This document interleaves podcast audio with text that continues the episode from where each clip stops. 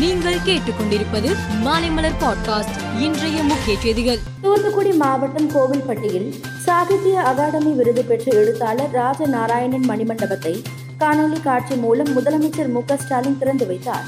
மணிமண்டபத்தில் உள்ள கீரா சிலைக்கு அமைச்சர் கீதா ஜீவன் மாலை அணிவித்து மரியாதை செலுத்தினார். மறைந்த கால்பந்து விளையாட்டு வீராங்கனை பிரியாவின் நினைவாக சென்னை நேரு உள்விளையாட்டு அரங்கில் தமிழ்நாடு கேரளா கர்நாடகா ஆந்திரா தெலுங்கானா புதுச்சேரி மாநிலங்கள் கலந்து கொள்ளும் மகளிர் கால்பந்து போட்டி நடைபெற உள்ளது இதில் கலந்து கொள்ளும் வீராங்கனைகளுக்கு பிரியாவின் உருவம் பதித்த ஜெர்சி ஆடைகள் வழங்கப்படுவதாக அமைச்சர் சேகர்பாபு கூறியுள்ளார். உயர்நீதிமன்றம் மற்றும் மாவட்ட நீதிமன்றங்களில் தமிழ் மொழி முக்கிய இடம் பெறும் என்று மத்திய சட்டத்துறை மந்திரி கிரண் ரிஜிஜு தெரிவித்துள்ளார்.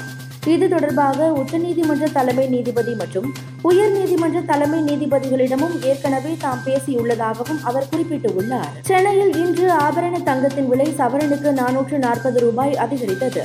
ஒரு கிராம் தங்கம் விலை ஐந்தாயிரத்து பத்து ரூபாயாகவும் ஒரு சவரன் நாற்பதாயிரத்து எண்பது ரூபாய்க்கும் விற்பனை செய்யப்பட்டது. இதனால் நகை வாங்க கடைகளுக்கு சென்றவர்கள் அதிர்ச்சி அடைந்தனர். திருப்பதி ஏழுமலையான் கோவிலில் வரும் ஜனவரி மாதம் இரண்டாம் தேதி வைகுண்ட ஏகாதசி விழா நடைபெறுகிறது. இதையொட்டி சுவாமி தரிசனத்திற்காக ஏற்பாடுகள் கடந்த ஆண்டை போலவே இந்த ஆண்டும் செய்யப்படும் என்றும் பத்து நாட்கள் வைகுண்ட ஏகாதசி விழா கொண்டாடப்படும் என்றும் திருப்பதி தேவஸ்தானம் தெரிவித்துள்ளது. பஞ்சாப் மாநிலம் டோன்தரான் மாவட்டத்தில் வயல்வெளியில் கிடந்த ட்ரோனை போலீசார் கைப்பற்றி சோதனை செய்தனர். அதில் ஐந்து கிலோ ஹெராயின் போதைப் பொருள் இருந்தது கண்டுபிடிக்கப்பட்டு பறிமுதல் செய்யப்பட்டு உள்ளது. மனதில் நினைப்பதை கணினி மூலம் செயல்படுத்த மனித மூளைக்குள் சிப் ஒன்று பொருத்தி சோதனை செய்ய உள்ளதாக உலகின் முன்னணி பணக்காரரும் ட்விட்டர் வலைதள உரிமையாளருமான எலான் மஸ்க் தெரிவித்துள்ளார் அந்த சிப்களில் ஒன்றை தானே செலுத்திக் கொள்ள திட்டமிட்டுள்ளதாகவும் அவர் கூறியுள்ளார். கத்தாரில் நடைபெற்று வரும் உலகக்கோப்பை கால்பந்து போட்டித் தொடரில் இன்றுடன் லீக் ஆட்டங்கள் முடிவடைகிறது.